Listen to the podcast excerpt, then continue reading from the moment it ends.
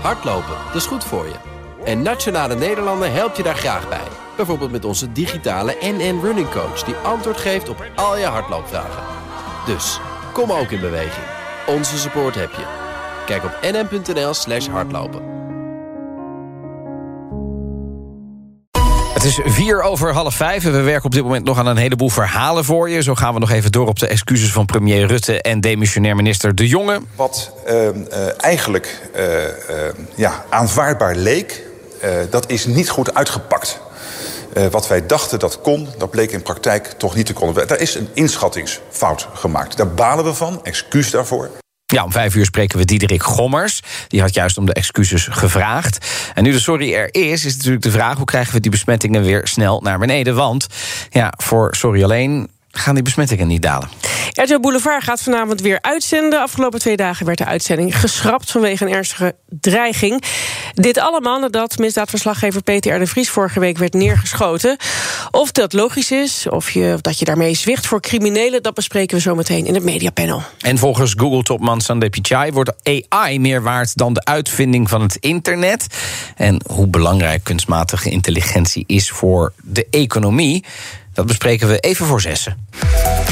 Als er politiek-bestuurlijke problemen zijn, dan bel je Johan Remkes. Hij nam in 2018 afscheid als commissaris van de Koning in Noord-Holland. Maar lekker fietsen of iets dergelijks, dat is hem niet gegund. In Den Haag was de nood aan de man. Johan Remkes werd er waarnemende burgemeester. Om een jaar later af te zakken naar het diepe zuiden... om de bestuurlijke chaos in Limburg te lijf te gaan als waarnemend gouverneur. En Johan Remkes is nu onze gast. Meneer Remkes, een heel goede middag. Goedemiddag. Hierna is het toch wel klaar, of niet, voor u? Dat weet je nooit helemaal zeker, omdat je de eventuele verzoeken niet kent. Maar wat mij betreft is het in belangrijke mate klaar, ja. Ja, u heeft, kan ik mij herinneren, gelezen te hebben... bij uw afscheid als commissaris van de Koning in Noord-Holland geroepen... dat u zo'n mooie nieuwe fiets had. Staat u nog in het folie in de schuur... of heeft u wel af en toe tijd gehad om die eventjes er even op te fietsen? Nou, bij dat afscheid heb ik gezegd dat ik mij een fiets ging aanschaffen. Ja. Die is inderdaad inmiddels aangeschaft. En daar heb ik ook al een groot aantal keren op gefietst. Kan dat is mooi. Zeggen. Dat is mooi. Want ik zei het al, u bent nu waarnemend commissaris van de Koning in Limburg. Dat bent u sinds begin april. En u kwam daar in uw eentje te zitten. Dus u was in uw eentje verantwoordelijk voor het hele bestuur. Hoe is dat om daar ergens te beginnen? Nou, dat begint naarmate het langer duurt ongemakkelijker te voelen. Om 2 redenen eigenlijk. In de eerste plaats omdat je merkt dat de samenleving weer zit te wachten op een voltallig en goed geoutilleerd college van gedeputeerde staten die ook alle besluiten kan nemen. Want als je er alleen zit, dan voel je natuurlijk wel dat je niet alle besluiten kunt nemen vanwege politiek draagvlak. En dat is tegelijkertijd de tweede reden waarom je ongemakkelijk begint te voelen naarmate het langer duurt. Ja, ik ben democraat. En ik wil ook in een democratisch besluitvormingsproces voldoende tegenspraak. En ik ben niet geboren als autoritair leider. Nee, maar goed, dat was u wel heel eventjes, een aantal maanden. Terwijl er dus 7 mensen aan het roer zouden moeten staan. U noemde het in de Limburger bizar.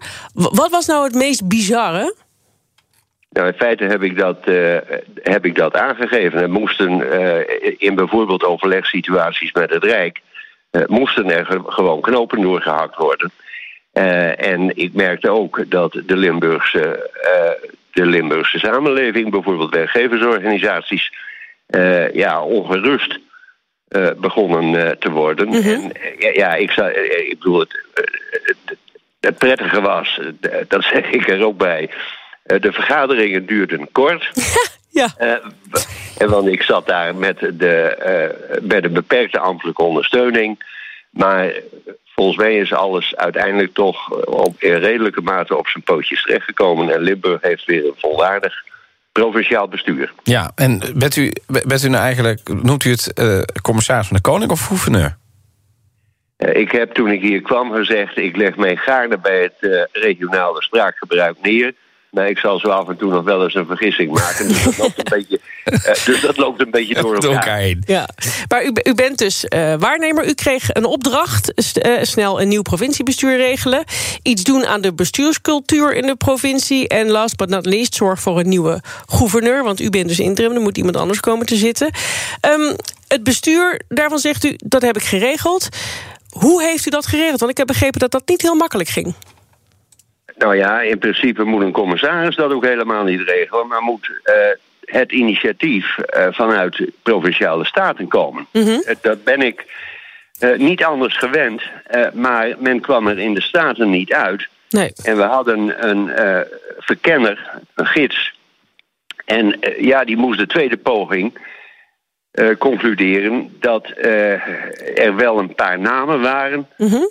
Dat het politieke proces niet verder kwam en dat er vervolgens naar mij werd gekeken om dat proces maar af te maken. En dat is ook een tamelijk bizarre situatie. Dus ik heb al gezegd tegen een paar medewerkers, je moet hier eens bij de Universiteit Maastricht op zoek gaan naar een paar bestuurskundigen, politicologen, want deze situatie is volstrekt uniek in Nederland en daar is vast en zeker wel een mooi proefschrift over te schrijven.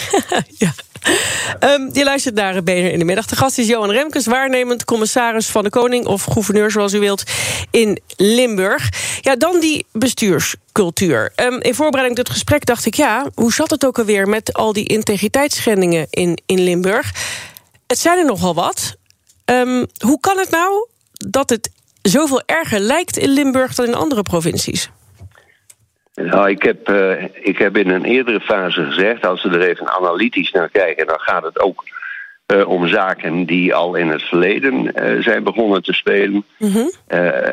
Het gaat om een zaak van een nevenfunctie van een inmiddels voormalige gedeputeerde, waar tot mijn stomme verbazing de staten zelf ja tegen gezegd, hebben.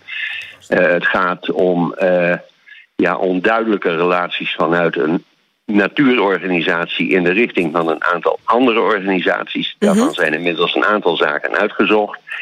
En wat het belangrijkste is wat wij op dit ogenblik gedaan hebben, dat is een meldpunt integriteit ingesteld. Dus iedereen die denkt van dat zit niet snor, die kan dat melden en daar hebben wij een onafhankelijke commissie voor ingesteld onder voorzitterschap van Arno Visser, president van de Rekenkamer. En die gaan dat uitzoeken als er meldingen zijn. En dat is provinciebreed, begreep ik. Hè? Dus het gaat ook voor de gemeente en de waterschappen, et cetera. Komt er al wat binnen, dat u weet? Ja, er zijn natuurlijk een aantal meldingen binnengekomen. Ik heb zelf ook een melding doorgeleid naar de commissie, waarbij het misschien wel goed is om ook even te zeggen, want dat kom ik ook nog wel eens tegen, dat zijn burgers die zeggen, mijn vergunning is geweigerd, dus dat is vast en zeker een niet-integer besluit. Ja.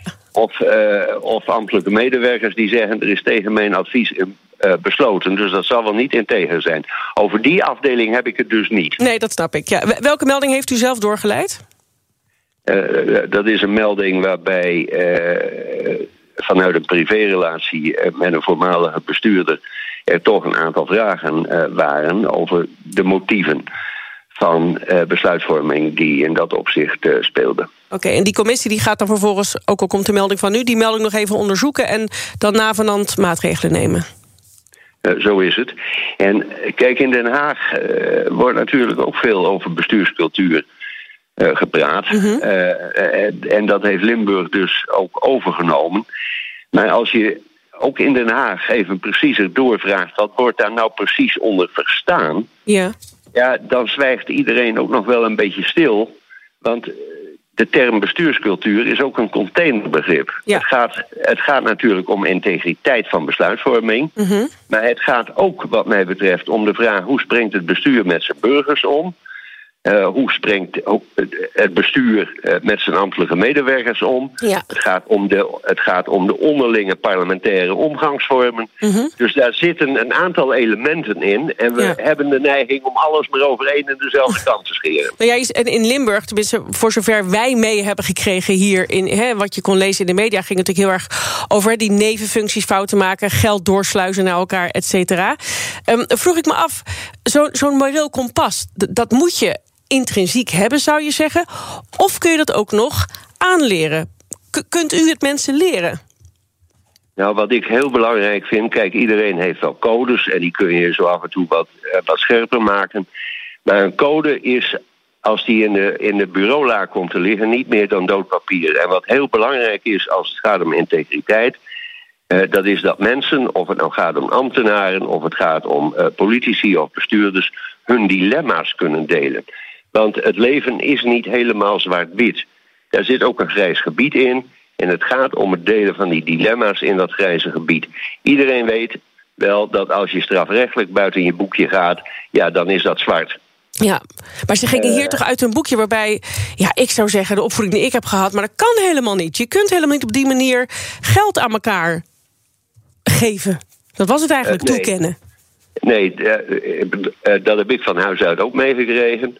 Maar dat zit dus wat mij betreft niet eens in dat grijze gebied. Dat zit in het zwarte. Ja, maar het gebeurde dus wel veelvuldig in Limburg. Ja. En is er dan iets wat er gewoon niet in zit? Of is het cultuur? Hoe moeten we dat zien? Want de vraag is natuurlijk, kun je het oplossen? Komt het goed?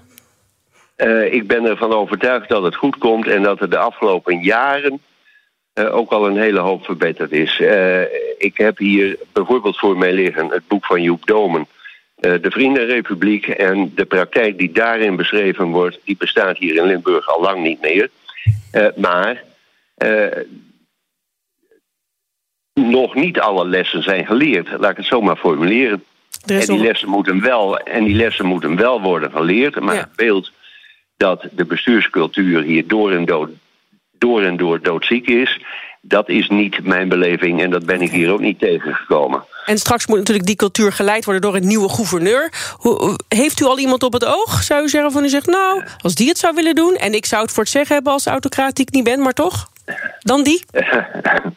Nou, de bemoeienis van ondergetekende met zijn opvolger is minimaal. En ik heb ook wel tegen sommigen gezegd... ik zie mijn rol wel in de sfeer van aanmoedigen. Dus als ik iemand tegenkom waarvan ik denk... nou, die zou dat eventueel wel kunnen. Dan zal ik zeggen, overweeg eens om een brief te schrijven. Maar voor de rest bemoeit mij daar natuurlijk niet mee. Bent u al iemand tegengekomen? Ik kom inderdaad wel eens mensen tegen. Maar wat zich hier wel, en ik hoop dat dat niet echt gaat gebeuren... wat zich hier wel kan gaan breken... de provincie stond er de afgelopen maanden natuurlijk niet echt fris en vrolijk op... dat mensen daardoor geremd worden om die brief te sturen. En ik zal proberen om, als ik dat hoor... om ze over een drempel heen te helpen... want Limburg is een fantastisch mooie provincie. Succes en dank. Johan Remkes. Intussen stroomt het nieuws hier... binnen zijn er 2 nieuwsberichten die wat aandacht behoeven. Ziekenhuizen voorzien namelijk meer drukte door de toename van coronabesmettingen. Dat zegt het Landelijk Coördinatiecentrum Patiëntenspreiding. En straks is Ernst Kuipers bij onze gast na zessen hierover. En hebben wij het bericht... dat ruim 30 partijen zich aansluiten bij een kort geding van ID&T tegen de overheid. Gaan we denk ik als redactie ook nog eventjes mee aan de slag. Dat is een onderwerp waar we graag meer over zouden willen horen. Ja, en we dachten van... hardlopen, dat is goed voor je. En Nationale Nederlanden helpt je daar graag bij. Bijvoorbeeld met onze digitale NN Running Coach... die antwoord geeft op al je hardloopvragen. Dus, kom ook in beweging. Onze support heb je. Kijk op nn.nl/hardlopen.